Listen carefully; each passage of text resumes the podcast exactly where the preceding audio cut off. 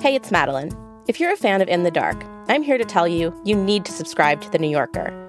If you love long-form storytelling and you've listened to all the serialized investigative podcasts, you've already watched everything good on Netflix, there is a wealth of stories you are going to love waiting for you at The New Yorker. This magazine has some of the most remarkable reporting I have ever read. We're talking Ronan Farrow's recent investigation of Elon Musk, Catherine Schultz's Pulitzer Prize-winning story about the earthquake that will devastate the Pacific Northwest, Lawrence Wright doing the definitive work on Scientology, Rachel Aviv uncovering disturbing conditions at a Christian center for troubled teens. You'll have access to it all, and you'll get a free New Yorker tote bag, indisputably the best tote bag around. That's newyorker.com/dark. I hope you subscribe. I promise it'll make you smarter and more entertained and way better at dinner parties. Again, that's newyorker.com/dark. This episode is brought to you by Progressive. Most of you aren't just listening right now. You're driving, cleaning, and even exercising. But what if you could be saving money by switching to Progressive? Drivers who save by switching save nearly $750 on average, and auto customers qualify for an average of 7 discounts. Multitask right now. Quote today at Progressive.com. Progressive Casualty Insurance Company and Affiliates. National average 12-month savings of $744 by new customers surveyed who saved with Progressive between June 2022 and May 2023. Potential savings will vary. Discounts not available in all states and situations. A quick note before we start the first episode of In the Dark. We were planning to put this out next week, but just today, there was a big development in the case that's at the center of this podcast, so we're getting started early.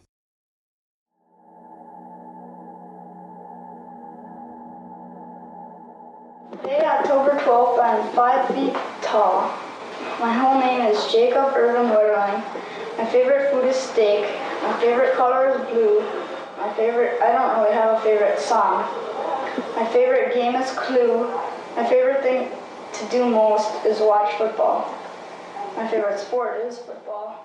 On October 12th, 1989, a sixth grader named Jacob Wetterling made this recording as part of a school project. 10 days later, he was kidnapped while riding his bike on a country road in a small town in central Minnesota. It's a case that defied logic then and now. It is a crime that has both captivated and frustrated Minnesotans for the past 25 years. On the outskirts of his hometown of St. Joseph, a young boy's mysterious... It's the most feared type of abduction, one by a complete stranger. No ransom note, no contact. What happened to Jacob Wetterling? I've been hearing the name Jacob Wetterling ever since I moved to Minnesota 12 years ago. Jacob's kidnapping was a huge deal here. It changed the way people parented their children. It made kids afraid to go outside at night. And it even led to a federal law that requires all states to maintain registries of sex offenders. This one case, this kidnapping of one 11-year-old boy, changed the lives of millions of Americans. The case went unsolved for almost 27 years, until today, when authorities announced that a man named Danny Heinrich had confessed to the crime and had led officers to Jacob's remains. Finally, we know. We know what the Wetterling family and all of Minnesota have longed to know since that awful night in 1989. We know the truth. I went to the press conference this afternoon. The back of the room was a forest of cameras, and up in front, behind a podium, and wrapping all the way around to the sides of the room, there were more than 20 men and women in suits and uniforms, the U.S. Attorney, the Stearns County Sheriff, agents from the FBI, and the State Crime Bureau. They took turns at the microphone and offered their condolences to Jacob's parents, who were sitting a few feet away, and then they thanked each other and praised each other for never giving up. 27 years is a very long time for an investigation to remain open and active. We are here today because of the perseverance of the investigative team, the commitment to aggressively follow up on every single lead, no matter how small or seemingly insignificant, and the absolute belief that if we continued to press, we would eventually solve this case. We got the truth. The Wetterling family can bring him home, and it's time for all of us to have the closure and the peace that we're hoping can come next. Thank you.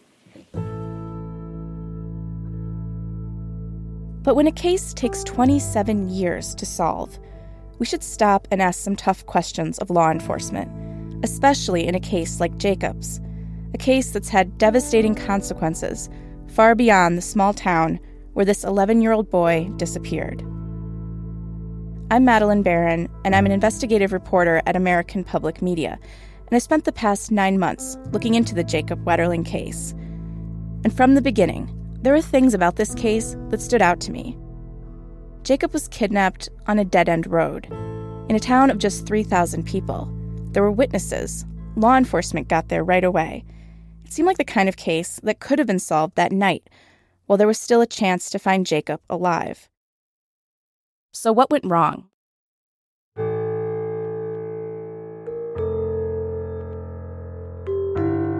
This is In the Dark, a new podcast from APM Reports. And over the next 8 episodes, this is what we're going to do. We're going to look at the Jacob Wetterling case in a way that it hasn't been looked at before. We're going to find out why it took law enforcement 27 years to find the man who took Jacob, when all along, he was right in front of them. We're going to look at what law enforcement did and also what they didn't do. And we're going to see how those decisions would come to damage the lives of so many people in ways that no one talks about.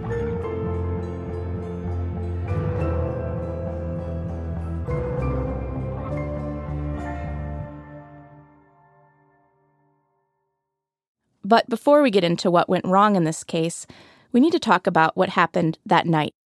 So let's go back to where it all began, St. Joseph, Minnesota. Morning. Hi. Morning. It's not morning, I guess. I went out to meet Jacob's parents, Patty and Jerry, earlier this year, months before they knew what had happened to their son. They're in their 60s now. They still live on the outskirts of St. Joseph. It's a small town, mostly Catholic, mostly white, and mostly surrounded by farmland. Patty and Jerry still live in the same cozy brown house on the edge of town. On the front of the house, there was a string of lights that spelled out the word hope. There's so many people in and out of this house. Patty is this tiny woman, barely 5 feet, blonde hair, blue eyes. Jerry is tall, with a short white beard, and he has the look of a college professor, or maybe a therapist. Would you like some coffee? I'm good. Okay. Jerry is a chiropractor. He works out of an old house downtown that's been converted into an office. Back when Jacob was kidnapped, Patty was a stay-at-home mom to their 4 children, Amy, Trevor, Carmen, and Jacob. I wonder if we can talk just a little bit about Jacob. Jacob was our second child, and he was a very large baby. I understood labor. After he was born, he was big. He was a happy kid. Jacob was very passionate. What he would do 100%, and really be into it. That was really cool. He wanted to be a veterinarian. He loved animals. We got Marcus, our puppy, when Jake broke his arm, and he just knew it wouldn't hurt if he had a puppy. I was a pushover. So we got Marcus, and he would lay on the floor and, drink water out of the bowl to show this dog how to do it. He loved animals. Yeah. He was a good spirit. That was Jacob as his parents remembered him, the last time they saw him, October 22nd, 1989, when he was 11. Can we just start with that day? I don't know. I'd just as soon forget that day. I'm sure. Yeah, it was a hockey weekend. Our kids were in. The boys were in hockey. It was a Sunday, but the kids head off school the next day. By late October, this part of Minnesota is usually well on its way to winter, but this Sunday was warmer, in the 70s even. And there were lots of kids out, running around, wearing shorts and tossing footballs. There was a polka festival in town. That morning, Jacob and his dad Jerry went fishing. They came back home, and everyone gathered around the TV to watch the Minnesota Vikings play the Detroit Lions. Later that afternoon, they went skating at an indoor ice rink. That night, Jacob's parents headed out to a gathering at a friend's house. Jacob stayed home with his brother Trevor and his sister Carmen. his best friend, Aaron Larson, came over for a sleepover. They ate a pizza for dinner, hung out for a while, and at some point, the boys decide they want to rent a movie from a nearby store called Tom Thumb. Specifically, and please stand by for quintessential 80s moment, they wanted to rent Major League, this goofy baseball comedy. We'd love for you to come to spring training for a shot at this year's club. But Major League was rated R, so they called up a 14-year-old girl who lived next door, Rochelle Jerzak, and the boys asked Rochelle for such a sixth grader in the 80s favor. They wanted me to call Tom Thumb to get them to rent a movie that was R, because they thought maybe my voice sounded older. So did you call over to Tom Thumb? I didn't. You're like, I'm not, no, nice no. try. Yeah, I don't know, that kind of stuff makes me nervous, like I'm going to get busted. I mean, thinking about it now, like what would the worker at Tom Thumb do? But nonetheless, that was my mode of thinking at the time. So a big no to Major League. So they figured, we'll just rent a different movie. So they called their parents. Trevor called and asked if they could ride their bikes to the store and rent a video, and I said no. They hadn't really done that before. It's a mile just down the hill, but it, you know, that's cornfield. It's dark. There's nothing in between. They'd never done it at night. And, Trevor said, well, let me talk to Dad. And it was funny. You know, I remember calling him like, your son would like to talk to you. And Jerry went to the phone. My whole concern was the car hitting him, you know, and so being seen at dark, that was my own concern. Trevor told his dad that he would carry a flashlight, and Jacob would wear a reflective vest. And you said it should be okay. And so the girl next door, Rochelle, came over to watch Jacob's youngest sister, Carmen. I mean, I remember them putting on this reflective vest, and then at least one or maybe both of the other boys had flashlights. And then that was kind of it. The boys head out. It's about 8:30 at night. Jacob and Trevor are on bikes, Aaron's on a scooter. The route the boys took that night was pretty simple. The Tom Thumb store was just a 15-minute or so bike ride into town, mostly on one street, this long, dead-end country road that leads from the cul-de-sac where the Wetterlings live right into town. There's not much in between, just some cornfields, some woods, and then, closer to town, a few blocks of houses. As they biked up the road, the boys passed a long gravel driveway, and somewhere close to that driveway, Jacob's younger brother Trevor heard a rustling sound in the corn, but he didn't say anything. They kept on biking. They got to the Tom Thumb, and they rented a movie, The Naked Gun, and they bought some snacks. Then they headed back home. They were just sort of taking their time, walking their bikes for a bit, just kind of messing around. They passed the few blocks of houses. The lights of the town faded away. They kept going. They went past woods and fields. It got darker. There were no sidewalks and no streetlights. Not even the moon was out. The only light came from a flashlight that Jacob's brother Trevor flashed in front of them. They kept going. They approached the long gravel driveway, the spot where there'd been that rustling sound earlier. They were almost home. All of a sudden, a man appeared on the road. He was walking toward them. He was dressed all in black. His face was covered with something dark. It was hard to tell what. And then he told us he had a gun, and he told us to turn around and go over into this ditch and put our bikes in there and lay down. Aaron talked to a TV reporter back then. I thought it was some kid pulling a prank on us or something, but it wasn't. And then he looked at Trevor, and he told Trevor to turn off his flashlight. The man asked Trevor his age. 10, Trevor said. He told Trevor to run as fast as he could into the woods or else he'd shoot. Then the man turned to Aaron. The man paused. He asked him his age. 11, Aaron said. The man looked at Aaron, and the man grabbed him in the crotch. Then he looked at me, and then he grabbed Jacob, and he told me to run as fast as I could in the woods or he'd shoot. Did Jacob say anything to the man? Just his age.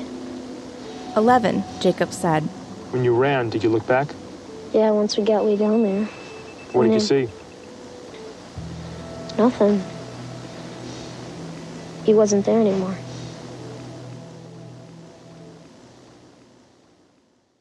It was about 9:20 on the night of October 22nd, 1989.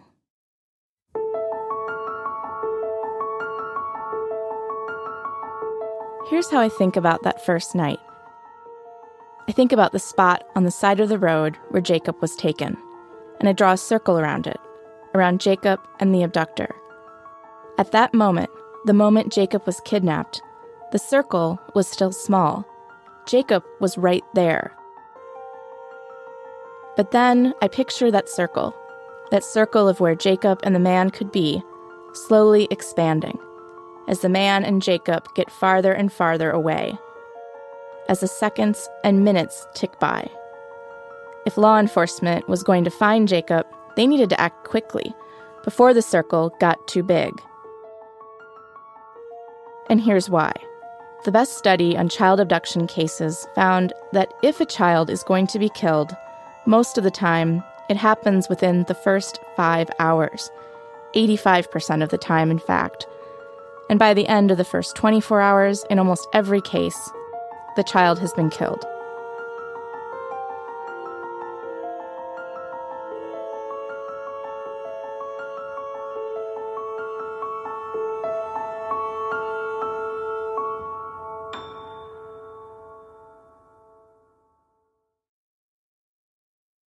Rochelle was watching TV at the Wetterling house with Jacob's younger sister when Jacob's brother Trevor and his friend Aaron ran in screaming. Rochelle, someone took Jacob. Someone took Jacob. There was a man with a gun and he took Jacob. And I was like, what? You know, because it was so out of the realm of anything I could have ever imagined that it took me a minute to really understand it. Rochelle called her dad, Merle.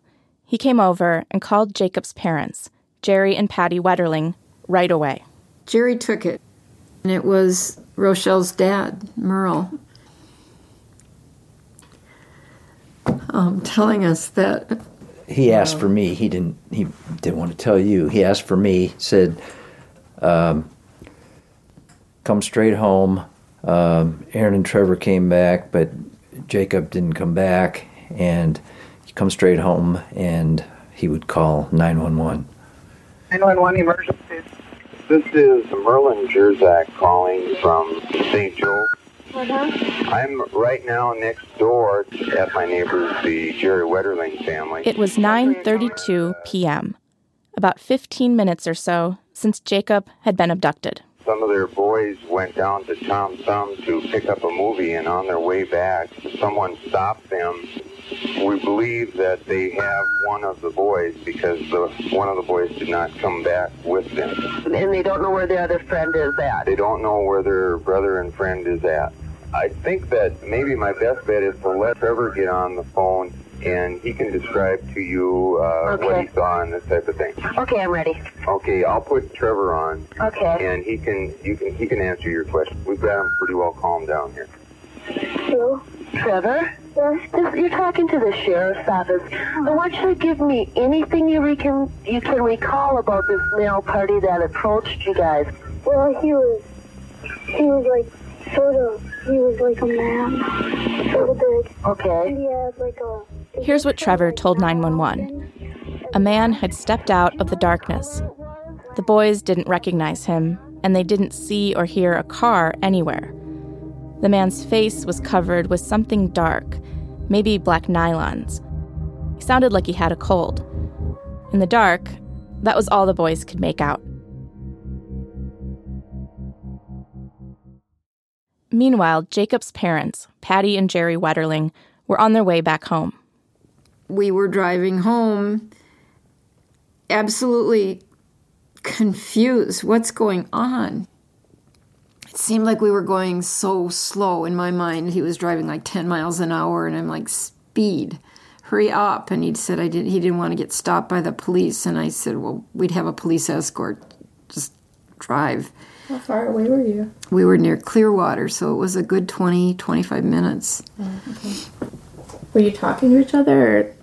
A little. We didn't talk a lot. In my memory, it was just like, what do you say? What's going on? Yeah. I was so confused. And then I said something really mean. It's like, oh, who told them they could go to the store? And Jerry said, I did. So if you want to be mad at somebody, be mad at me. Stearns County Sheriff's Deputy Bruce Bechtold was in his squad car just a few miles away when the dispatcher called him. It was over the squad radio. There was a call on the radio, what they called an abduction of a child. Well, you don't think that happens here. So my initial thought was somebody panicked. It's really not an abduction. Kid ran away. Somebody's playing a game. So I started going that way, and the more information the dispatcher gave, the more serious I realized it was and that there was a gun involved, and then it became real. Deputy Bechtold was the first to arrive at the Wetterling house. He got there at 9:38 p.m. It had only been 20 minutes or so since Jacob had been abducted.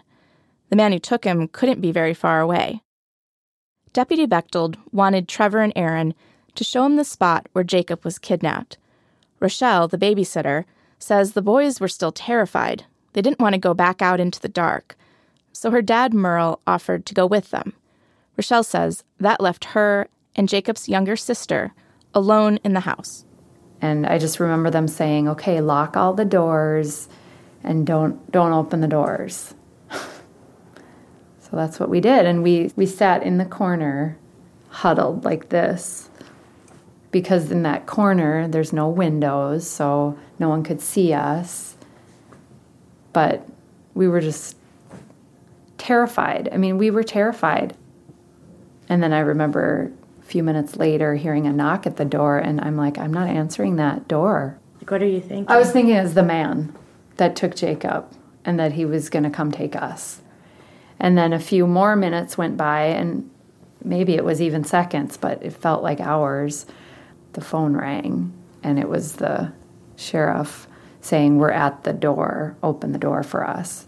Stearns County Sheriff Charlie Grafft had just turned on the 10 o'clock news at his home that night when he saw a deputy's car race down the street. And I called in the office to find out what was going on, and they said that a boy had been abducted, kidnapped by a man with a gun out near St. Joe.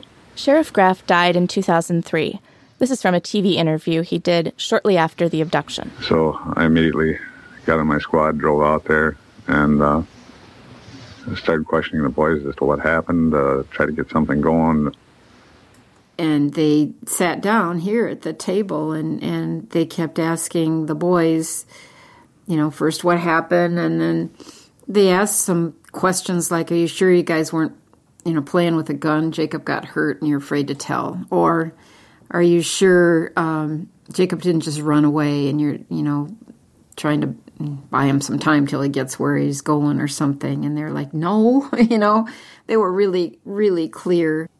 By about 10:45 p.m., about an hour and a half after Jacob was kidnapped, investigators had fanned out with flashlights to search the area near the abduction site.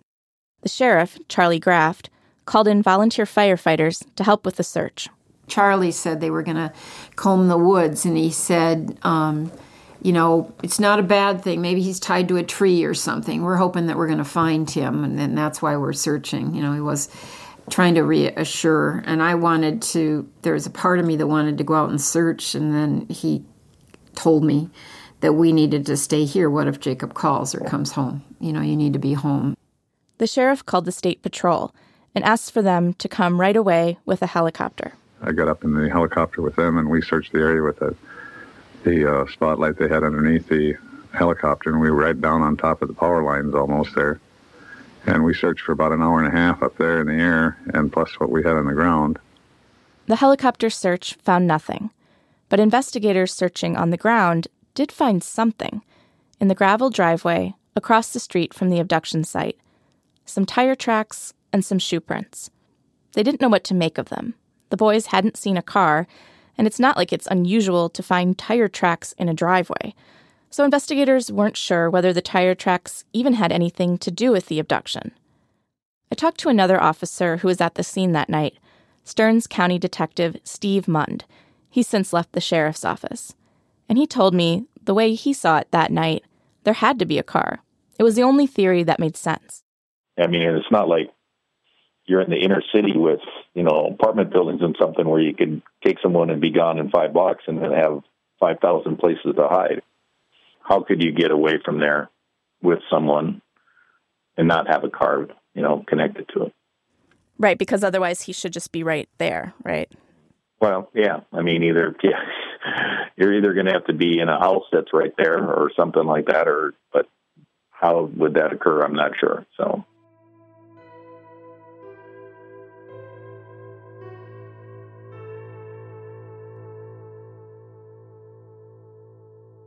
The long gravel driveway across from the spot where Jacob was abducted curves around and leads down to a white farmhouse with a clothesline out front, a chicken coop, and a grain silo. Inside the farmhouse that night was a 34-year-old man named Dan Rassier. He was home alone. And around 9 p.m., Dan was upstairs in his bedroom, organizing his record collection, when his dog barked. Dan peered outside and saw a car coming down the driveway. I could hear the car coming down the hill, and it turns around. It was small and dark, and the headlights were close together. Dan didn't get a good look at the driver. The car turned all the way around in front of the house and then headed back out toward the road.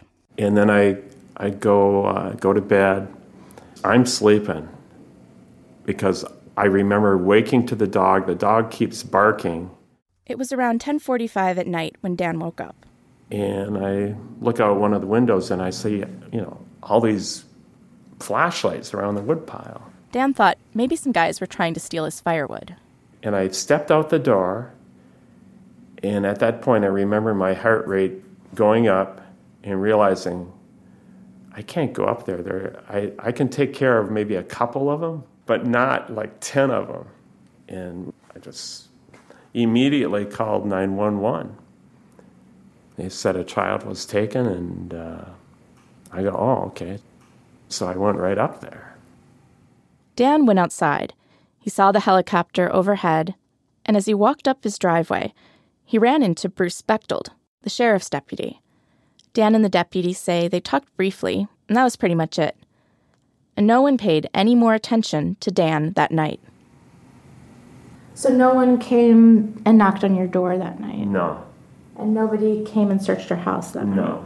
And nobody searched any of, as far as you know, the buildings, the farm buildings are right around your house? No. I remember saying, I'll look down here. And that was a mistake. Why was it a mistake? Because it's like, if only I would have just said, you guys got to come down here now and look everywhere. Go through my room, go anywhere you like. That's what I should have done. All the things that law enforcement didn't do that night at the Rassier farm would come to matter a great deal years later and would change Dan's life in a way that could never be undone. But we'll get to that later. Patty waited up for Jacob all night, and she remembers sitting there wanting the whole world to be looking for her son. And I remember asking, because we had turned the radio on, and there was a report that this child was lost in the woods. And I called WJON and said, he wasn't lost, he was kidnapped. And they said, well, we can only report what the police are telling us. And so I remember asking Charlie Grafft, the sheriff, would it hurt to get the right story out in the media? Well, wait a second. Nothing was done until Charlie said it was okay, and that was like 5 a.m. And that's when WJON was first called, and I don't know what you're talking about as far as a lost boy. I don't know. I heard it on the radio. Okay. I don't know. What were you doing? Listen to the radio at 3 in the morning. It's been 27 years since Jacob was abducted, so it's not surprising that Patty and Jerry don't agree on every last detail of what happened. But it's not as simple as that. When something awful happens to your family, you assume you'll never forget it, and that no one else in your family will either, that the story will remain the same. So when you realize that your stories have changed, that you no longer agree on the most basic parts of what happened, that can be pretty unsettling. A lot of stuff gets confused. Yeah. I don't know. Well, where were you at 3? I mean, this is crazy. Where were you at 3 in the morning? I don't remember. I was in shock. I tried to sleep for an hour. I was trying to escape. I didn't sleep for days. I remember hearing it on the radio, and I remember calling WJON. So you can tell me that didn't happen, and I'll believe you. But that's my memory of it. Time out? Few. Yeah. You can see this is stressful to do. Yeah. We're fighting. We're not fighting. I know, but it's just, to go back there, it's very painful.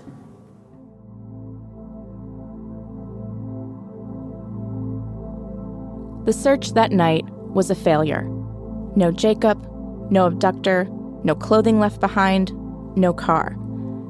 And at 3 a.m., less than 6 hours since Jacob had been kidnapped, investigators made a big decision. They called off the search. One of the detectives at the scene, Steve Mund, told me there was no point in continuing to search in the dark. Just that, working under flashlights and stuff, you may miss certain trace evidence, so it's important that we did it in daylight hours. As the hours ticked by, in the late evening and early morning, the circle that started out so small on that road where Jacob was taken expanded many times over. Eventually, the circle would expand to include most of central Minnesota, then all of Minnesota, then the Midwest, Canada, the entire United States, the world. Are there things you would have done differently now looking back on it? I had done differently. You always think about that, but no, I think the people that worked on that case gave truly 110% every day they were there. And I don't know. I don't know that there's anything we could have done differently.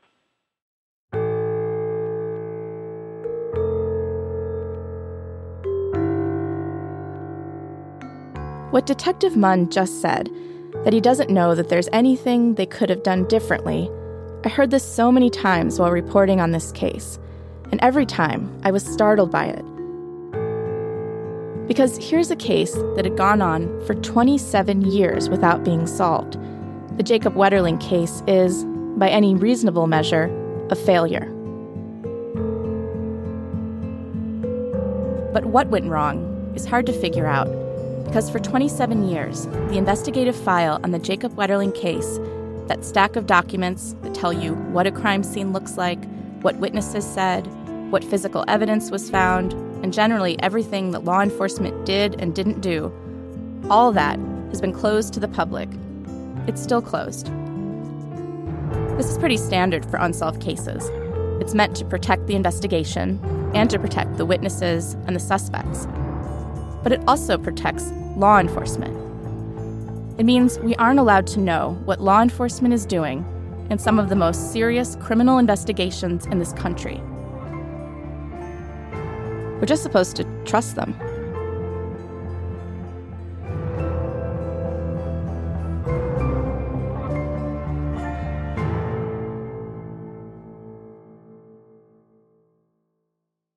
Coming up over the next few weeks on In the Dark.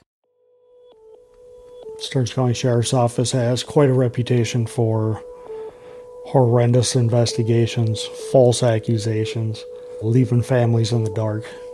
I mean, what's going on down there? Why is everything such a secret? This is what happens when you talk. And he said it twice to me that way. This is what happens when you talk.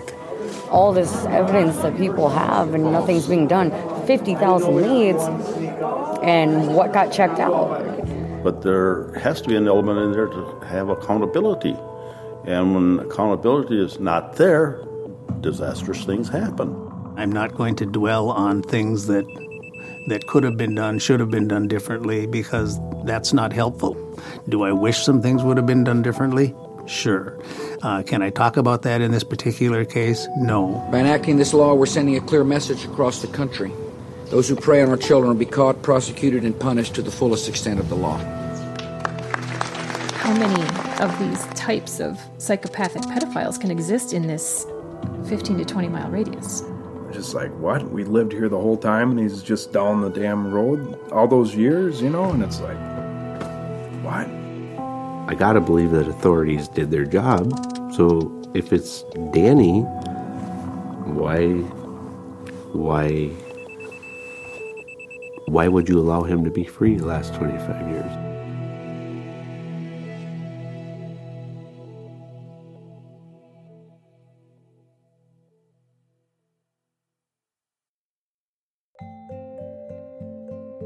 In the Dark is produced by Samara Freemark. The associate producer is Natalie Jablonski. It's edited by Catherine Winter with help from Hans Butow. The editor-in-chief of APM Reports is Chris Worthington. Web editors are Dave Peters and Andy Cruz. The videographer is Jeff Thompson. Additional reporting by Curtis Gilbert, Jennifer Vogel, Will Kraft, Tom Scheck, and Emily Havik. Our theme music is composed by Gary Meister. Go to inthedarkpodcast.org for a more detailed look at the night of the abduction and to hear the recording of the original 911 call. And keep checking in. We'll be posting more information on our website each week.